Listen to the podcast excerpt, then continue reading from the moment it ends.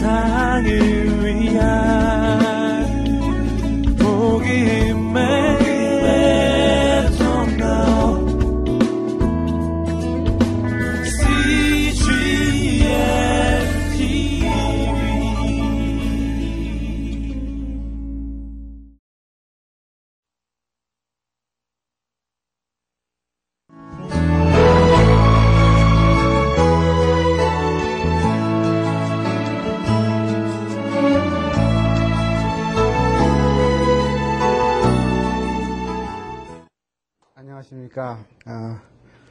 에스라 성경 대학원 대학교에서 신약학 강의를 맡고 있는 이진섭이라고 합니다.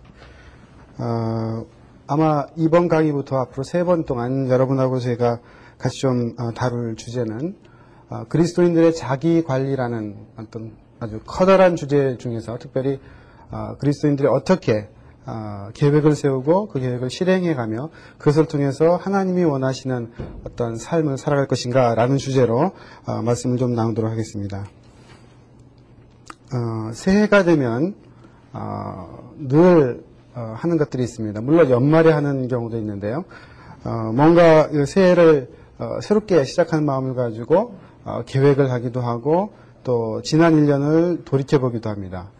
사실 이것은 어, 새해가 시작되기 전에 어, 저희가 늘 하는 것입니다. 그래서 어쩌면은 새해가 지난 다음에 생각한다면 조금 늦을지 모르겠는데요. 그런데 문제는 그 새해가 시작되면서 계획을 세우고 또 그 계획에 따라 어, 하나하나 진행해 갈 때 그것이 늘 쉽게 잘 되지 않는다는 데 문제가 있습니다. 그래서 우리가 보통 잘 알고 있는 그래서 유명한 얘기까지 용어까지 등장했죠. 내자로 되어 있는 예, 작심삼일. 예, 우리가 다 알 만큼 아, 이 작심삼일이라는 말이 우리에게 가까이 있을 만큼 계획을 세워서 실행한다는 것이 그렇게 쉽지는 않습니다. 그리스도인들에게도 그렇고 난 크리스천들, 그러니까 그리스도인이 아닌 사람들에게도 마찬가지입니다. 어, 그래서 또 계획을 세우다 보면 이렇게 잘 안 되고 그러다 보면은 괜히 또 어, 세운 계획 때문에 실망도 하고 그래서 몇 번 몇 해 이렇게 하다 보면은 어, 어떤 날은 아 그냥 어, 계획서 좀 말고 넘어가자. 괜히 해봤자 나중에 또 뭐 잘못될 거. 아, 그렇게 해서 아예 포기하는 경우도 있습니다. 그러나 사실 그 계획이라는 것은 아, 더구나 그리스도인들의 어떤 계획이라는 것은 그 맛을 한번 아, 보게 되면 아, 우리가 쉽게 아, 이건 하지 말아도 되겠다라는 생각을 할 수가 없습니다. 문제는 그리스도인의 계획이 다시 말하면 내가 어, 나의 삶 속에서 계획을 세우고 그것을 실행해 가고 그것을 통해서 하나님과 교제하며 하나님이 원하시는 것을 이끌어가는 그런 삶이 얼마나 우리의 그 신앙생활에 중요한 것인가를 우리가 어, 분명히 어, 인식하지 못하기 때문에 문제일 수 있는데요. 오늘 이 시간에는 좀 더 강의 세 강의를 가지고 첫 시간에는 특별히 그리스도인의 계획이 어떤 것인가 아, 성경에 나타난 어떤 원리가 어떤 것인가라는 것을 중심으로 해서 좀 더 살펴보겠습니다. 아, 특별히 성경에 나타난 인물들을 중심으로 해서 살펴볼 텐데요. 그리고 어, 다음 강의 때는 아, 그 이론적인 어떤 설명을 토대로 해서 어떻게 실제적으로 우리가 계획을 세워나갈 것인가 그에 필요한 어떤 일곱 가지 원리들을 어, 좀 살펴보고자 합니다. 그리고 세 번째 강의 때는 그 그리스도인이 계획을 세운 데서 아주 중요한 그 일곱 가지 원리 중에 특별히 우리에게 어, 빼놓을 수 없는 것이 하나 있습니다. 그것을 어, 나중에 설명드리겠지만 어, 콰이어데이라고 하는 것이 있습니다. 그 콰이어데이가 어떤 것이고 그 콰이어데이를 어떻게 실행하는지 아주 구체적으로 예를 들어가면서 실습을 어, 가능하면 해보면서 어, 여러분하고 같이 시간을 나눠봤으면 좋겠습니다. 어, 첫 번째는 이론적인 측면으로 어, 성경에 나타난 어, 그리스도인의 계획은 어떤 것인가? 어떻게 우리가 계획을 세워야 그리스도인으로서 온전한 것인가? 어떻게 진짜 잘 세웠다고 우스갯소리로 소문이 날 수 있는가라는 것입니다. 어, 아마 여기 오신 분들 중에는 어, 뭐 작년 뭐 얼마 되지 않았지만 벌써 작년이네요. 그 작년 어, 연말에 어, 올해 계획을 세우면서 여러 가지로 고민하셨던 분들이 있을지도 모르겠습니다. 아마 사업하시는 분들도 계시는지 모르겠는데 어떤 분들은 아 내년에는 어, 이곳 말고 딴 곳으로 좀 가서 사업을 좀 하면 어떨까? 어, 뭐 국내 어떤 다른 도시도 괜찮고요. 뭐 요즘에 대통령 선거 있은 후에 어, 뭐 한 도시가 그 여러 그 지역이 그 땅값이 많이 올라간다 그러죠. 뭐 사업을 구성하시는 분들은 아, 미리 좀 뭔가 가서 하면 좋겠다라는 구상을 하실 수도 있을 것입니다. 이미 하셨는지도 모르겠는데요. 그런 식으로 한창 아, 생각을 하고 개선을 하고 또는 국제화 시대이기 때문에 국내뿐만이 아니라 어, 이 동남아라든지 다른 곳으로 유럽으로 어떤 사업 계획을 세웠는지도 모르겠습니다. 근데 어, 예를 들어서 그분이 어, 어느 날 큐티를 하다가 또는 어, 주일날 설교 말씀을 듣다가 어, 이런 말씀을 들었다고 가정을 해보죠. 한번 성경책을 한번 같이 펴볼까요? 어, 야고보서 4장 13절에서 17절 신약성경 375페이지입니다. 제가 먼저 한번 읽어 보겠습니다. 들으라 너희 중에 말하기를 오늘이나 내일이나 우리가 아무 도시에 가서 거기서 1년을 유하며 장사하여 일을 벌이라 하는 자들아 내일 일을 너희가 알지 못하는도다. 너희 생명이 무엇이냐 너희는 잠깐 보이다가 없어지는 안개니라. 너희가 도리어 말하기를 주의 뜻이면 우리가 살기도 하고 이것저것을 하리라 할 것이거늘 이제 너희가 허탄한 자랑을 자랑하니 이러한 자랑은 다 악한 것이라. 이러므로 사람이 선을 행할 줄 알고도 행치 아니하면 죄니라. 사업 계획을 다 세워가지고 실행하려고 하는 즉, 그 순간에 어, 마침 큐티를 안 하다가 어, 딱 했는데 이 말씀이 딱 걸렸습니다. 또는 설교 말씀 듣다가 어, 목사님의 설교 말씀을 듣고선 고민을 하기 시작했습니다. 하나님 과연 무엇을 원하시는 것일까? 나는 이 사업을 다른 도시로 가서 하려고 그랬는데 어, 하나님께서 막으시는 것인가? 아니면 해도 되는 것인가? 이런 고민에 빠질 수 어, 있습니다. 물론 제가 지금 말씀드린 것은 하나의 어떤 어, 그냥 가상적인 예지만 이와 비슷한 경험은 우리는 늘상 하고 있습니다. 어떤 것이 하나님께서 원하시는 것일까요? 그리고 나는 어떻게 할까요? 물론 이 문제에는 아주 복잡한 것들이 많이 깔려 있습니다. 예를 들면 이 본문을 어떻게 해석해야 하는가라는 그 해석의 문제도 있고 그뿐만 아니라 그것을 어떻게 적용해야 되는가라는 문제도 있습니다. 그렇기 때문에 한두 마디 이야기로 해서 어, 그 사람이 어떻게 하는 것이 바른 것인가라는 것을 어, 우리가 쉽게 판단할 수는 없죠. 어, 아마 그 이런 문제를 직면해가지고 아마 여러분들이 지금 떠오르는 여러 가지 생각들이 있으실 겁니다. 어, 똑같지는 않지만 아 나도 이런 이런 문제가 있었는데 어, 떤 사람들은 이렇게 생각할 겁니다. 아 이건 뭐 내게 저, 적용되는 말씀이 아니야. 그래가지고 실행을 하는 사람도 있을 것이고 어떤 사람들은 아 하나님께서 막으시는구나 라고 생각해가지고 그만두는 사람도 있을 겁니다. 실제 우리가 어, 그리스도인이 계획을 세워서 실행하는 데는 어, 여러 가지 형태의 어떤 그 태도가 있고 우리의 어떤 어, 방식이 있습니다. 그래서 제가 특별히 이 시간에는 그 큰 두 가지 어떤 그룹 서로 상반되는 특별히 그룹의 어떤 특징들을 설명해 드리고 그 과정을 통해서 진정으로 성경에서 제시하고 있는 것 같은 그러한 어떤 모델은 어떤 것인가 라는 부분을 좀 말씀을 드리겠습니다. 물론 이 자세한 내용들은 제가 그 쓴 그 두 책에 어, 자세히 기록되어 있습니다. 그리스도인의 계획 어떻게 세울 것인가 어, 이론편과 실제편 안에 어, 조금 더 어, 구체적으로 자세히 말씀드리지만 지금 이 시간에는 어, 그것에 대한 아주 중요한 부분들만 좀 요약해서 말씀을 드리도록 하겠습니다. 어, 떤 분들은 그 계획을 세우는 데 있어서 아주 능동적이고 적극적으로 생각하는 사람이 있습니다. 어, 능동적으로, 능동적이고도 적극적으로 생각한다라는 말은 무슨 뜻이냐면, 어, 발이 빠른 사람입니다. 뭔가 그 일이 시작하기만 하면 앉아서 생각하는 것도 중요하지만 다른 사람들이 생각하고 고민하고 할 동안 벌써 그 일을 실행하고 있는 그런 어떤 사람의 형태죠. 어, 이런 어떤 어, 능동적이고 적극적으로 실행하는 사람들의 어떤 어, 모습 속에서는 크게 어, 네 가지 특징이 있습니다. 아까 그 예를 보자면 어, 어, 그 사업 계획을 세워놓고 어, 큐티를 하거나 말씀을 들었는데 아 이건 나와 상관이 없어. 진짜 그리고 내가 이 사업을 하고 이 일을 하는 것이 하나님의 뜻과 상반되는 것이 아니고 진정으로 하나님의 영광을 드높이기 위해서 하는 것이야 라고 생각하는 사람도 있을 것입니다. 그런 사람들은 아주 적극적으로 그 일을 더 추진할 수 있습니다. 그래서 그런 사람들이 갖고 있는 특징 중에 하나가 뭐냐면 어, 비전을 분명히 가져야 된다라는 겁니다. 어, 요즘 그 아주 인기가 있는 주제 중에 하나가 리더십의 주제입니다. 그렇죠? 어, 제가 오다가 보니까 그 리더십에 대한 어떤 그 강좌가 있는 강좌인지 무슨 어떤 컨퍼런스인지 모르겠는데요. 있는 것을 봤는데요. 리더십이라는 것이 요즘에는 빼놓을 수 없는 주제입니다. 어, 외국에 가도 그렇고 우리나라에 와도 이 리더십의 주제 굉장히 강하죠. 그 리더십에 대해서 설명을 할 때 아주 자주 등장하는 것 중에 하나가 있습니다. 그것이 무엇이냐? 어, 비전이라는 것입니다.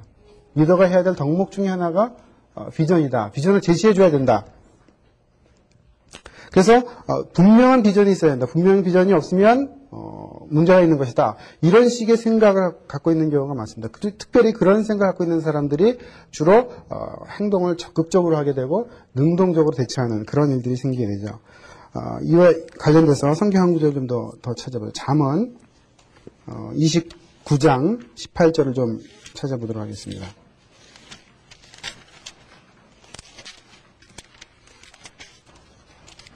잠언 29장 18절 어, 구약성경 942페이지입니다.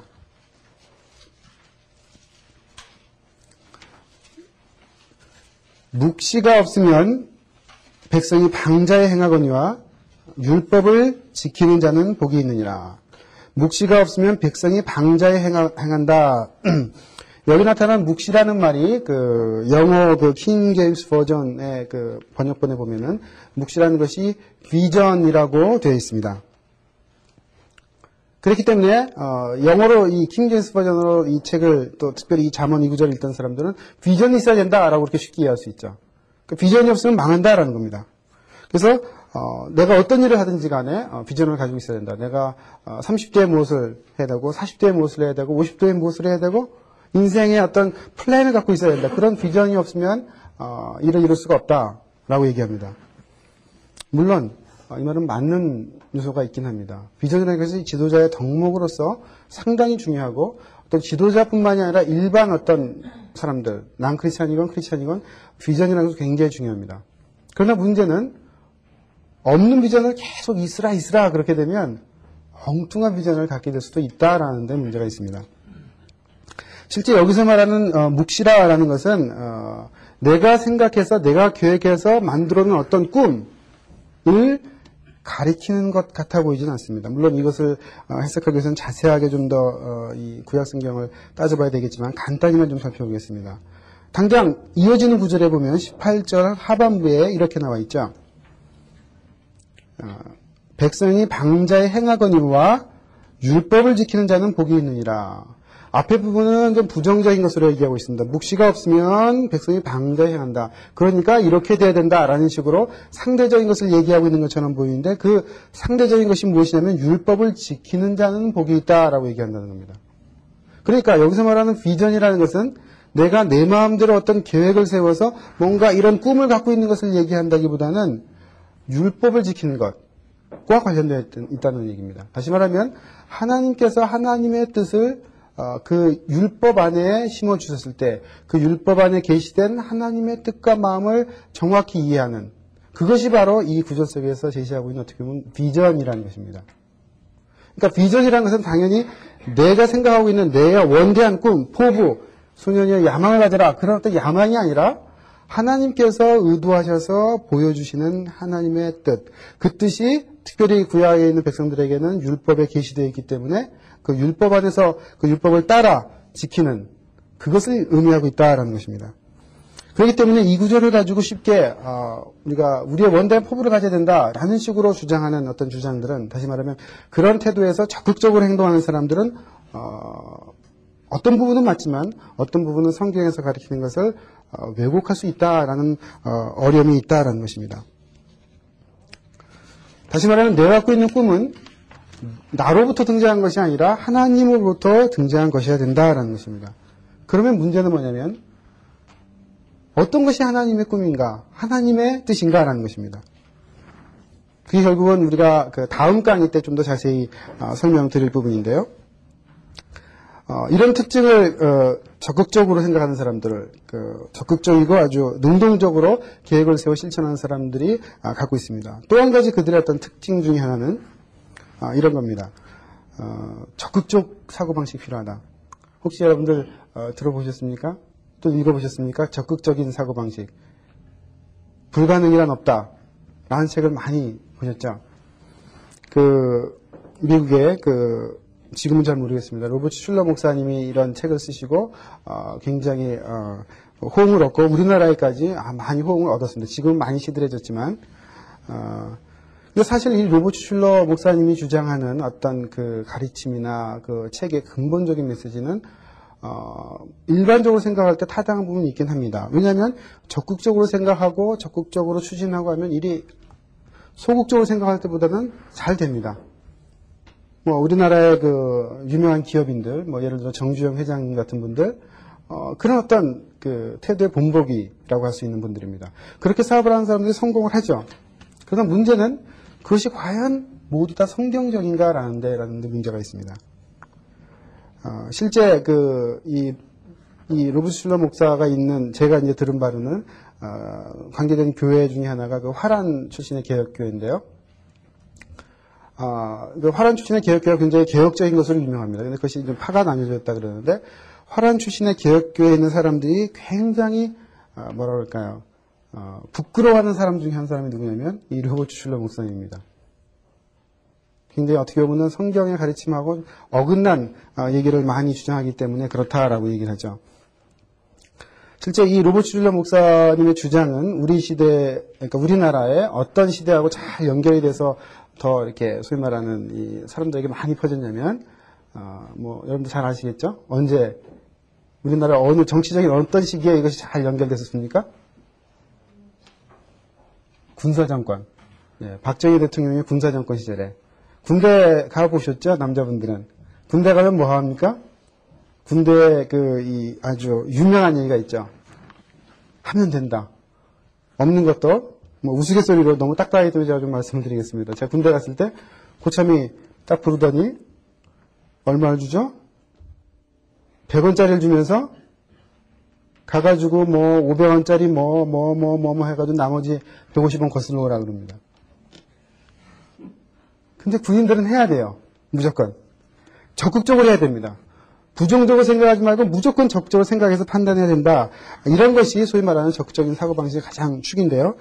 이와 관련돼 가지고 어, 제가 기억하기에는 어, 제가 학생 때 그 책 사이에 끼는 어떤 서표 같은 것들이 있었습니다. 그 중에 어, 이런 구절이 많이 있어요. 그러니까 하면 된다라고 쓴 기억나시는지 모르겠습니다. 그래가지고 딱 그걸 보면서 언제나 자기가 꿈꾸고 있는 학교나 또는 뭐 이 점수를 딱 생각해가지고 어, 공부하고 그러던 어떤 기억이 있는데요. 그 하면 된다라는 모토가 결국은 군사 정권의 모토였는데 그것이 어느 우리나라의 기독교가 점차 점차 좀 어, 어, 발전되고 기독교의 숫자가 많아지면서 그 하면 된다라는 말이 싹 다른 말로 대체된 적이 있습니다. 그러면서 그 안에 하면 된다 대신에 성경 구절 안에 싹 들어온 게 있어요. 신약 중에 혹시 어, 기억나시는지 모르겠습니다. 연세가 있으신 분들은 어, 빌립보서 4장 13절을 한번 보시죠.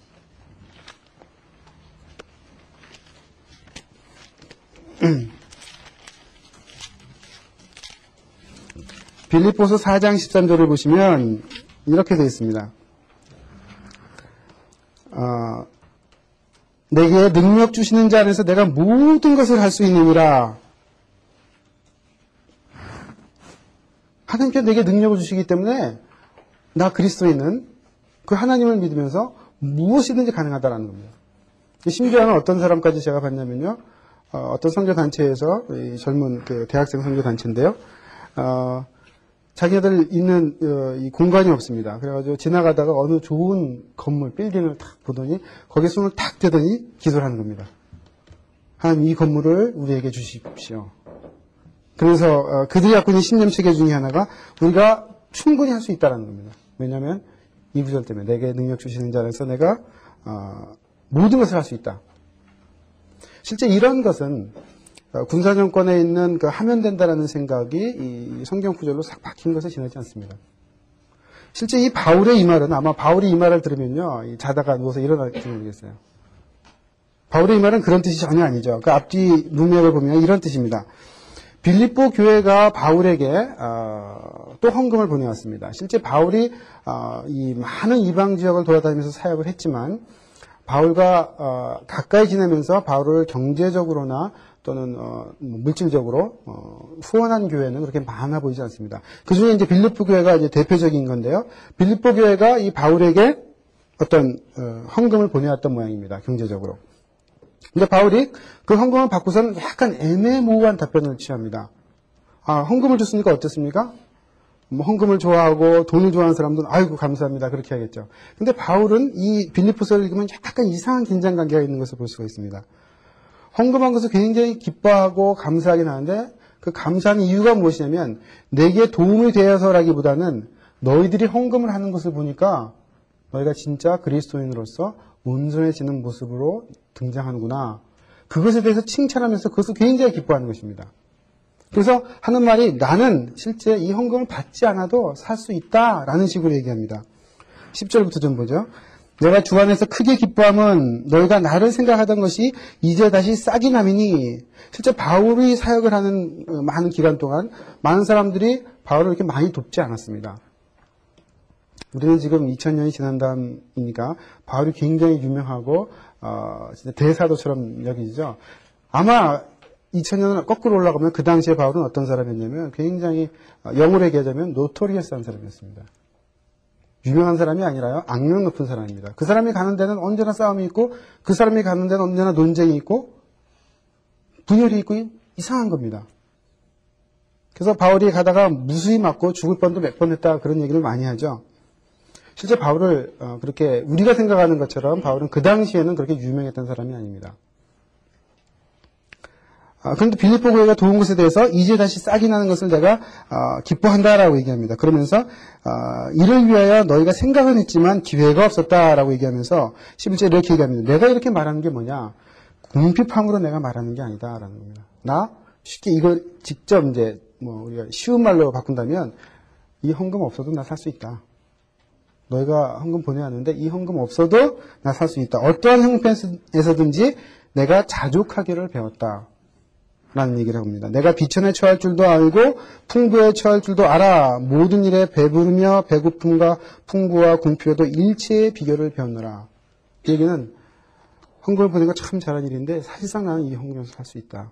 내가 비결을 배웠다. 내게 능력 주시는 자 안에서 내가 할 수 있다라는 것은 너희가 헌금을 보내지 않더라도 나는 이 어려움을 능히 이겨나갈 수 있다. 왜냐하면 하나님께서 나를 이끄시고 내가 그 하나님을 따라가고 있기 때문에 그 배고픔 속에서 처하는 방법을 배웠기 때문이다 라고 얘기하는 겁니다. 그러면서 14절에 그러나 나는 없어도 되지만 그러나 너희는 참 잘했다 라고 얘기합니다. 너희가 내 괴로움에 함께 참하였으니 잘하였도다. 이렇게 설명하고 있는 것입니다. 그러니까 이 구절은 어, 아까 말한 건물을 딱 짚어놓고 하나님 이, 이 건물을 주십시오. 이 문제를 해결해 주십시오. 그럼 하나님이 그래 믿는 그리스도인들 안에서 능히 모든 것을 해결해 준다. 라고 하는 것이 아니라 우리가 건물이 없을지언정 돈이 없고 가난할지언정 그 가난을 잘 참고 이기겠습니다. 그럴 수 있습니다. 누가 우리에 대해서 안 좋게 생각하거나 어려운 말을 하거나 이상하다고 판단을 하더라도 우리는 어, 주를 믿는 그 믿음 안에서 어, 비결을 배웠습니다. 그래서 내가 능력 주시는 장에서 내가 모든 것을 할 수 있는 것입니다. 이런 고백이지 그거와 전혀 180도로 다르게 모든 것을 내가 할 수 있다. 그래서 뭐 건물을 찍으면 건물이 내게 되고 차를 찍으면 차가 내게 되고 그러한 어떤 주장이 아니라는 겁니다. 근데 문제는 아까 얘기했듯이 적극적으로 생각하는 사람들은 자꾸 이런 구절들을 모두 적극적으로 계획을 세우는 쪽에 밀어붙인다라는 겁니다. 아, 그래서 거기에 어, 어려움이 있을 수 있다. 이것과 관련돼서 또 다른 어떤 어, 뭐랄까요 이 특징 중에 하나가 이런 거죠. 어, 세게 기도하면 이루어진다. 뭐 그러죠. 뭐이 젊은 남자 여자분들은 결혼하기 전에 누구랑 만나 잘 안 돼요. 친구한테 기도 부탁을 합니다. 야 세게 좀 기도해 줘. 세게 기도해 주면 이루어진다. 이것도 실제 성경에서 말하는 원리인가? 뭐 그런 듯이 보입니다. 예를 들어서 마태복음 이 성경 해석이라는 것이 그래서 참 애매모호하고 어려운지 모릅니다. 마태복음 7장을 한번 보실까요?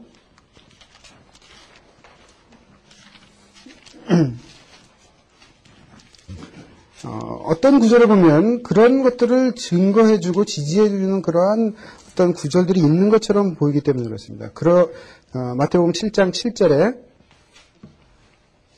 구하라 신약성경 10페이지입니다. 그러면 너에게 주실 것이요. 찾으라. 그러면 찾을 것이요.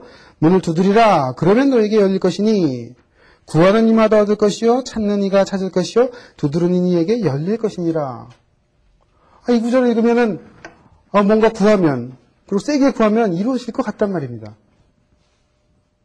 그래서 하나님, 난 저 사람이 좋은데 저 사람과 결혼하게 해주세요. 하나님, 나 회사에서, 어, 이 회사에 합격하게 해주세요.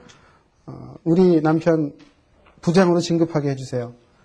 우리 아들 대학에 딱 정치적인 붙게 해주세요. 과연 이 구절이 그러한 뜻인가라는 겁니다. 아, 이런 구절들 때문에 어려움이 있긴 하지만 실제는 자세히 이 구절을 보면 이것은 아, 그런 뜻이 아닙니다. 구하라라는 것은 내가 원하는 것, 내가 갖고 있는 꿈, 내가 좋다고 생각하는 것, 그것을 구하면 하나님께서 들어주신다. 그런 뜻이 아닙니다. 한번 생각을 한번 해보시죠. 아들이 둘이 있는데 첫째 아들은 우산 장사를 하고 둘째 아들은 뭐 옛날 얘기입니다. 제가 어렸을 때 들었던 집신 장사를 합니다. 엄마가 기도해야 되는데 첫째 아들을 위해서는 우산 장사를 하니까 비, 가 오게 해주십시오라고 기도하는데 아, 그렇게 기도하면 둘째 아들이 장사가 안 되는 거예요. 어, 제가 그 직장 생활을 한 적이 있었는데 그 직장 그 상, 생활을 하는데 그때는 그 날씨가 좋아야 매출이 올라갑니다. 그래서 그 크리스찬 직장 속에서 어, 사람들 모여서 기도할 때 어, 특별히 휴일날 날씨가 맑게 해주십시오라고 기도합니다. 그 기도 제목을 들을 때 저는 속으로 이걸 기도를 해야 되나 말아야 되나 다른 사람 다 열심히 기도하는데 어, 기도할 수가 없습니다. 왜요? 진짜 하나님 이걸 원하시는 것인가? 우리 회사는 원하지만 비가 오면 안 되는 그런 그리스도인들도 있을 수 있고 농부들은 어떻습니까? 비가 와야 되지 않겠습니까? 그러니까 하나님이 만일 내가 구하는 것을 다 들어줘 보십시오. 그럼 어떻게 됩니까? 세상은 완전히 엉망이 되버리죠. 우리가 구하는 대로 하나님께 다 들어주신다면 그런 하나님은 우리가 믿을 수 없습니다, 실제. 그럼 세상은 엉망이 되고 엉망진창이 될 것입니다. 여기서 말하는 구하라라는 것은 어떤 그런 뜻이 아니라 이 어, 구하라는 것에 중요한 어떤 초점을 잘 찾아야 되는데 그 뒤에 보면 이렇게 돼 있죠. 구절에 너희 중에 누가 아들이 떡을 달라고 하면 돌을 주며 생선을 달라고 하면 뱀을 줄 사람이 있겠느냐라고 얘기합니다. 무슨 얘기냐면 어, 아들이 뱀을 달라라고 구하는 것이 아니라 떡을 달라라고 구한다는 것이고 생선을 달라라고 구한다는 것입니다. 다시 말하면 좋은 것을 구하는 것이죠.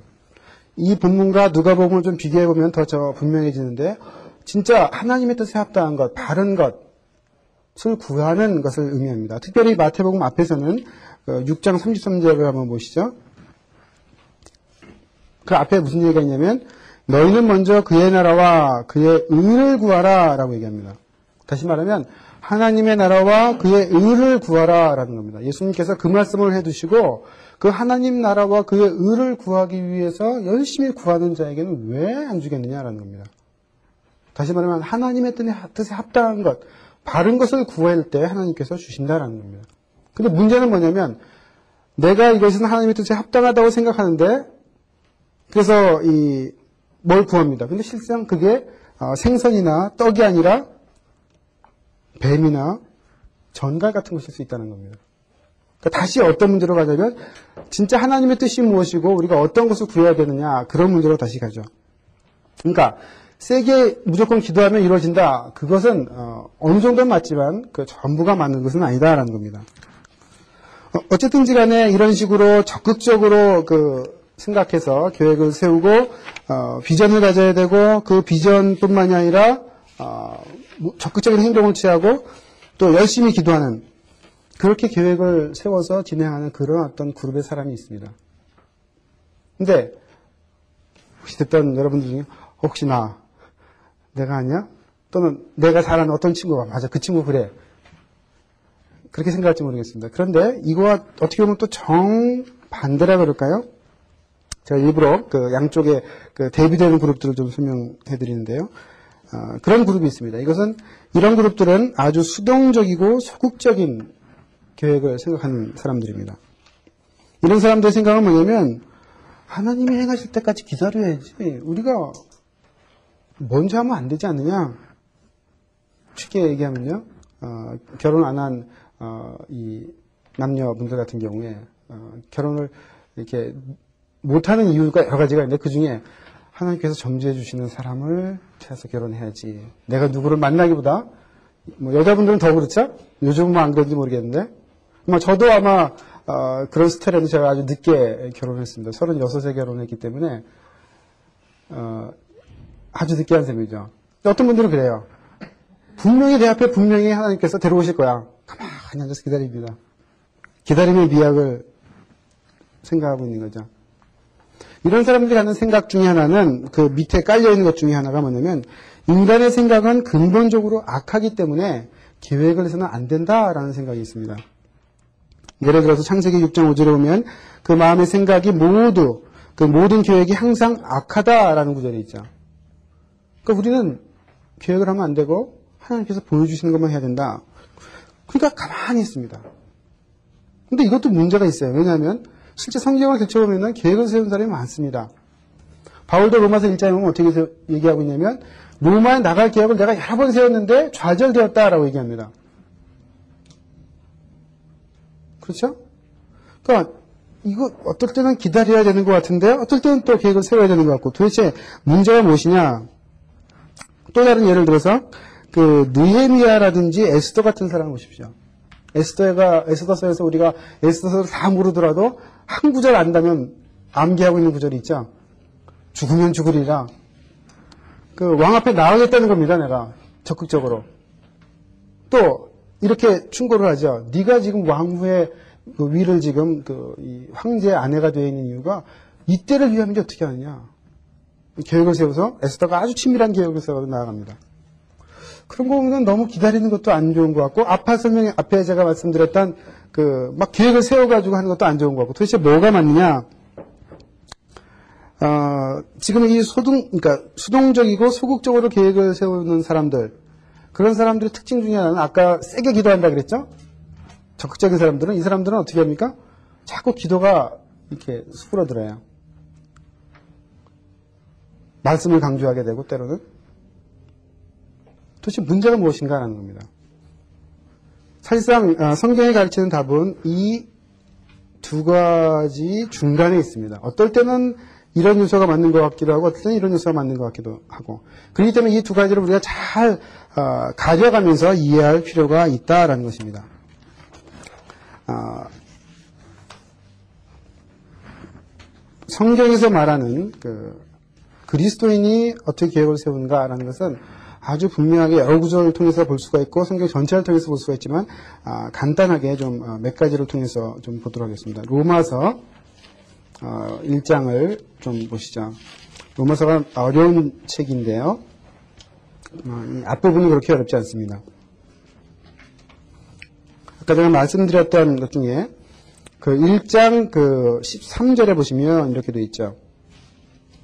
형제들아, 내가 여러 번 너희에게 가고자 한 것을 너희가 모르기를 원치 아니하노니 라는 말은 강조하는 문법입니다. 진짜 알기를 원한다라는 겁니다. 여러 번 가고자 했는데 어떻게 됐냐면 어, 너희 중에서도 다른 이방인 중에서와 같이 열매를 맺게 하려고 어, 함이로되 지금까지 길이 막혔도다. 계획을 셌지만 그 계획이 계속 좌절됐다는 겁니다. 바울은 계획을 세웠는데 그 계획이 실현되지 않았어요. 어떤 사람들은 이렇게 생각합니다. 어, 계획을 세웠다가 안 되면 아, 한 주 때려댔지. 그렇게 생각하는 사람이 많습니다. 시험을 봤는데 떨어졌어요. 아, 하나님 뜻대로 떨어진 거야. 붙었어요. 하나님 뜻대로 된 거야. 그러면 이 세상에 이런 모든 일이 하나님 뜻입니다. 살인범이 살인을 해도 하나님 뜻이고, 예? 어떤 나라가 어떤 나라를 침략해가지고 전쟁을 일으켜도 하나님 뜻이고, 헷갈리죠? 이 부분도 좀 우리가 정리해야 될 필요가 있는데요. 먼저 1장 10절을 다시 보시기 바랍니다. 초점은 이것입니다. 어떠하든지 이제 하나님의 뜻 안에서 너희에게 나아갈 좋은 길 얻기를 구하노라. 계획을 세우는 것 자체가 나쁜 것은 아닙니다. 사실상 계획을 안 세우고 산다라는 것은 불가능한 일입니다. 거창한 계획이 없을 따름이지 계획은 다 있습니다. 누구나. 여러분들이 이 자리에 오실 때 계획 없이 왔습니까? 그냥 지나가다가 어? 여기 뭐 있네? 그러고 들어오셨습니까?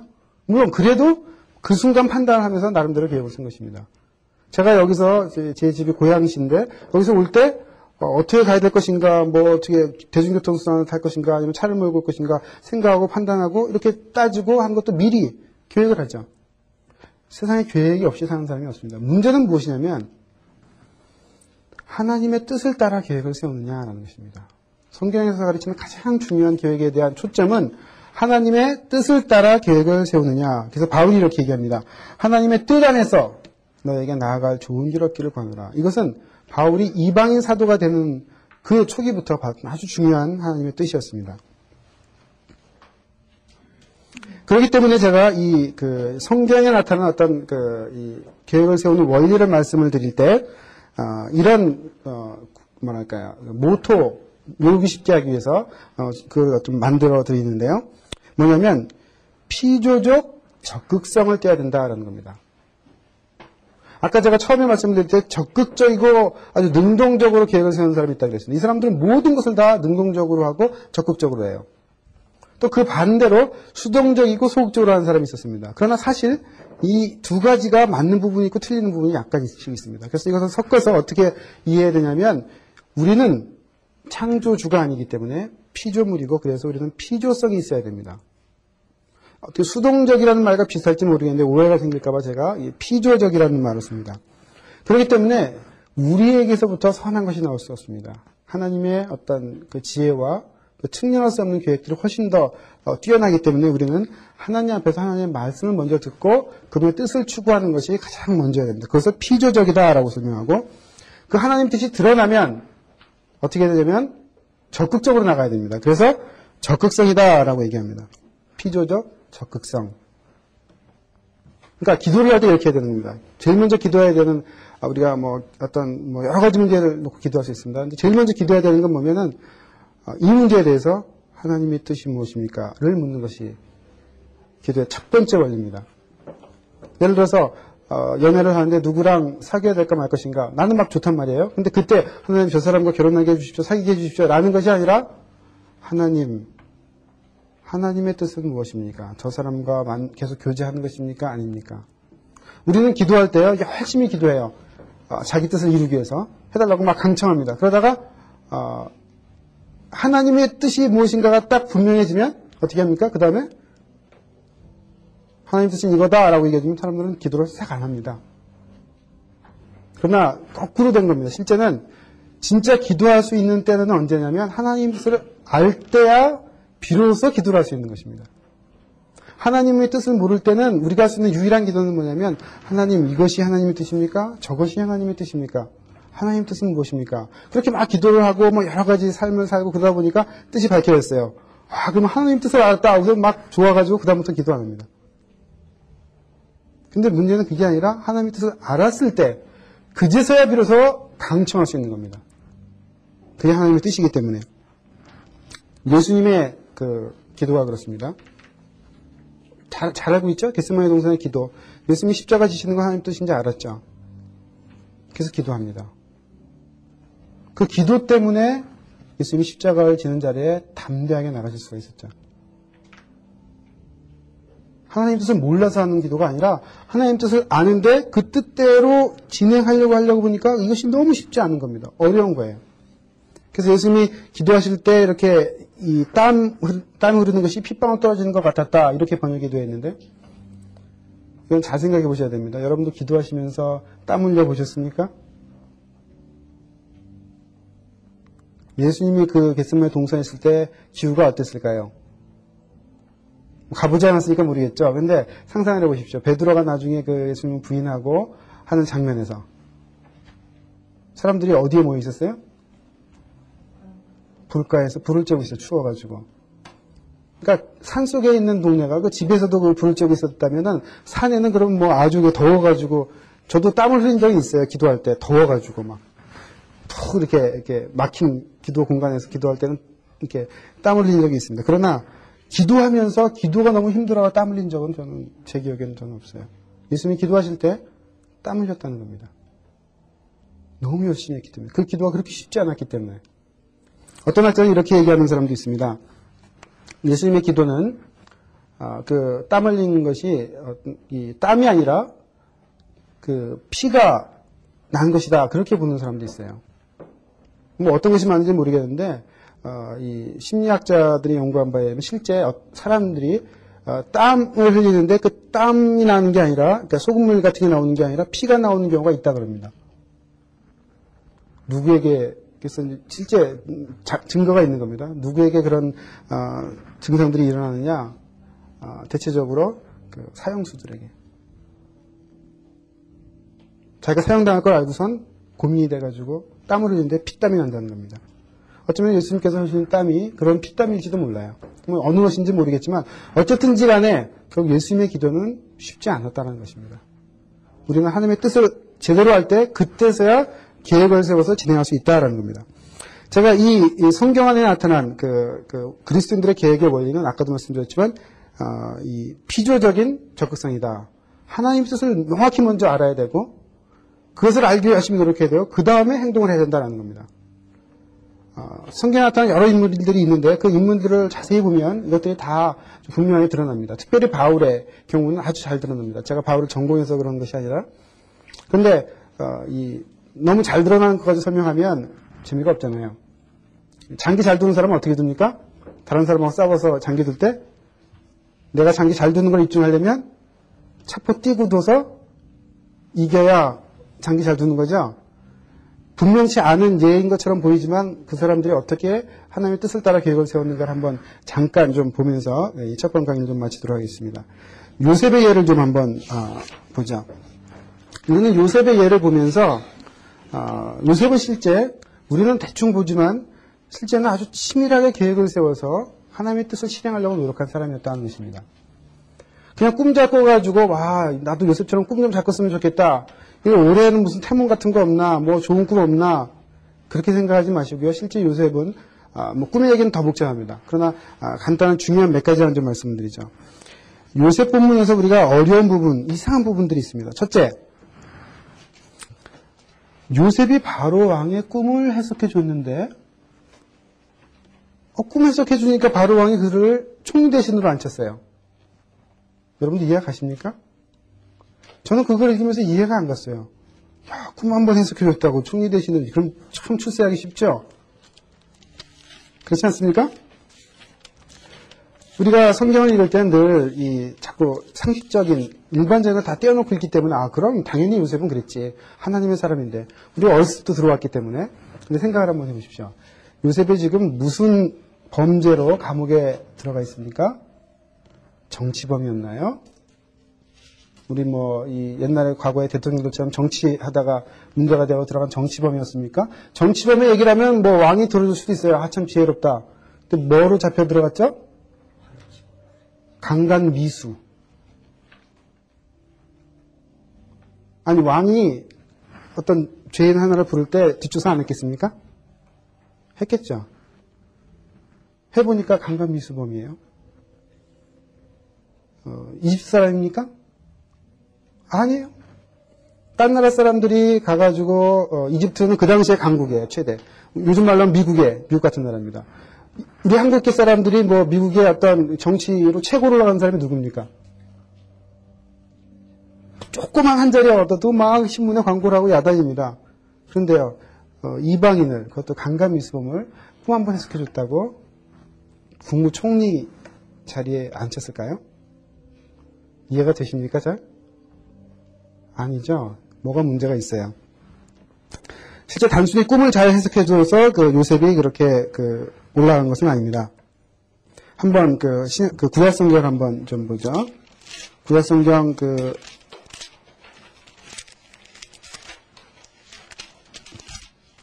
41장 어, 38절에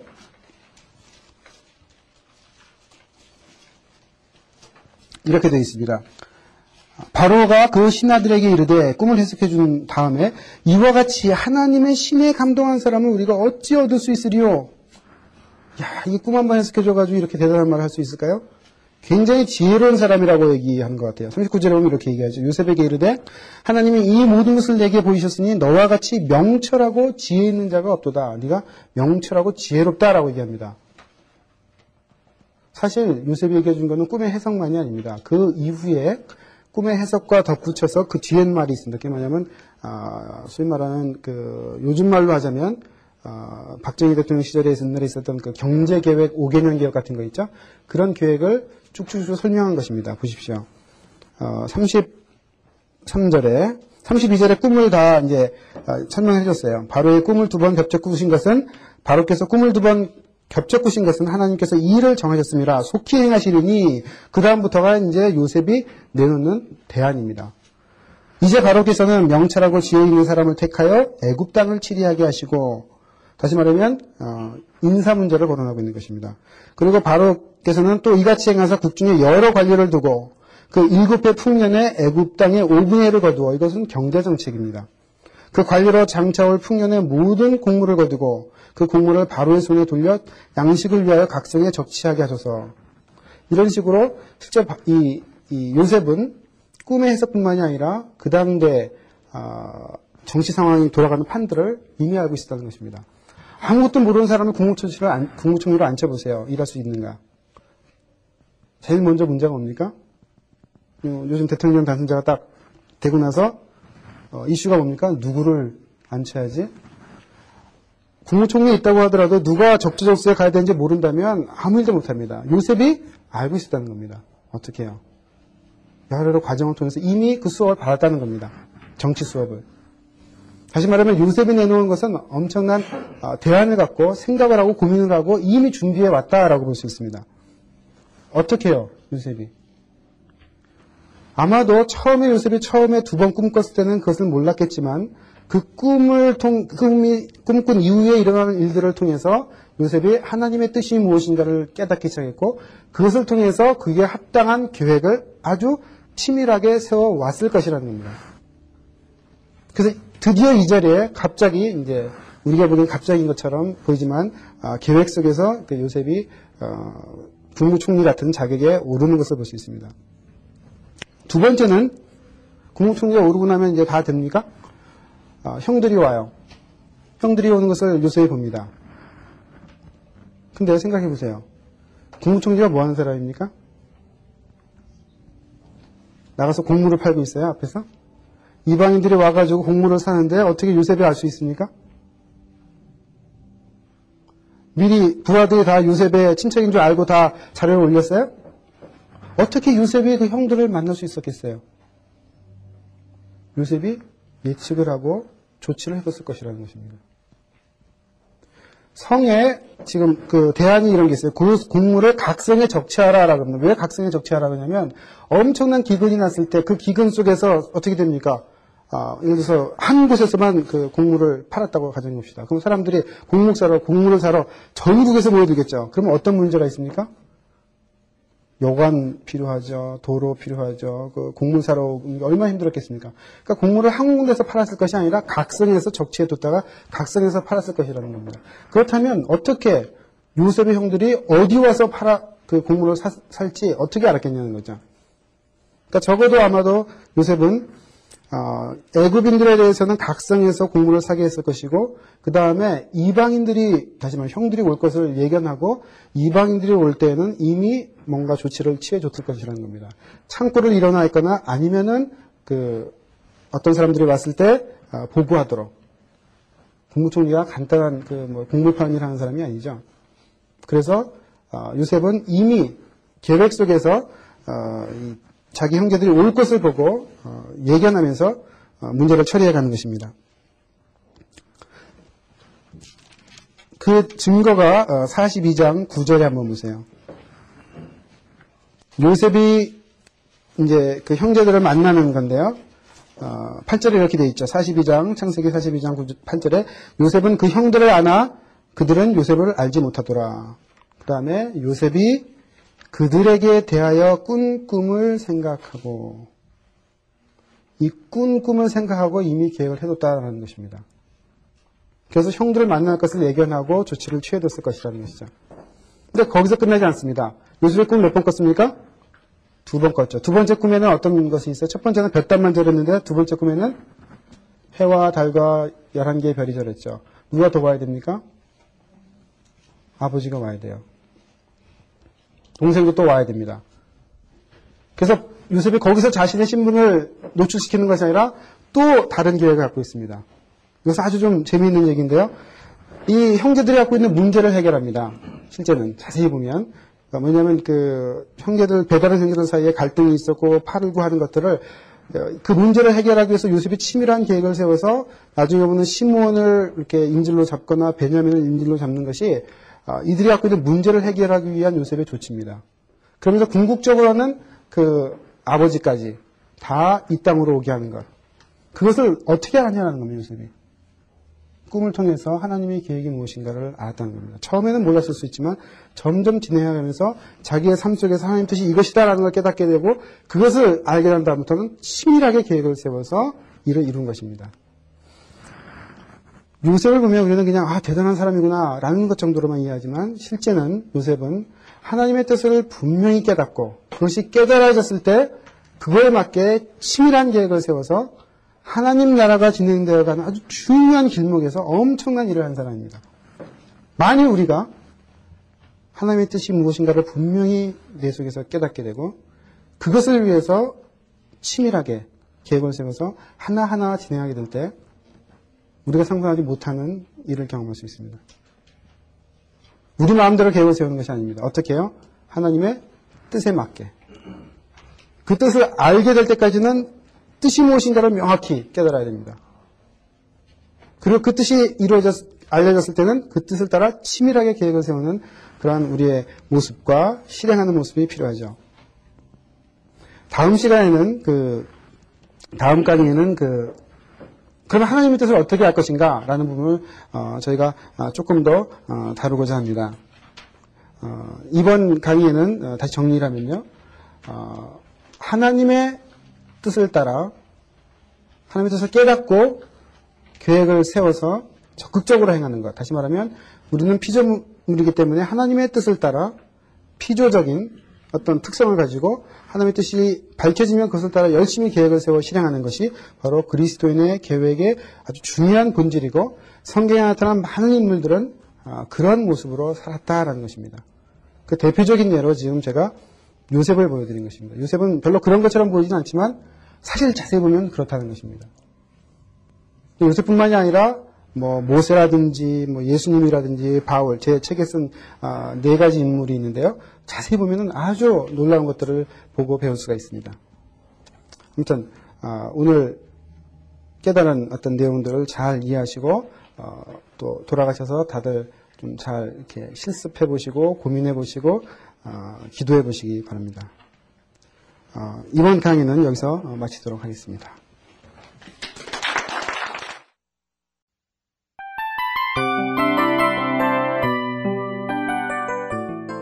이 프로그램은 청취자 여러분의 소중한 후원으로 제작됩니다.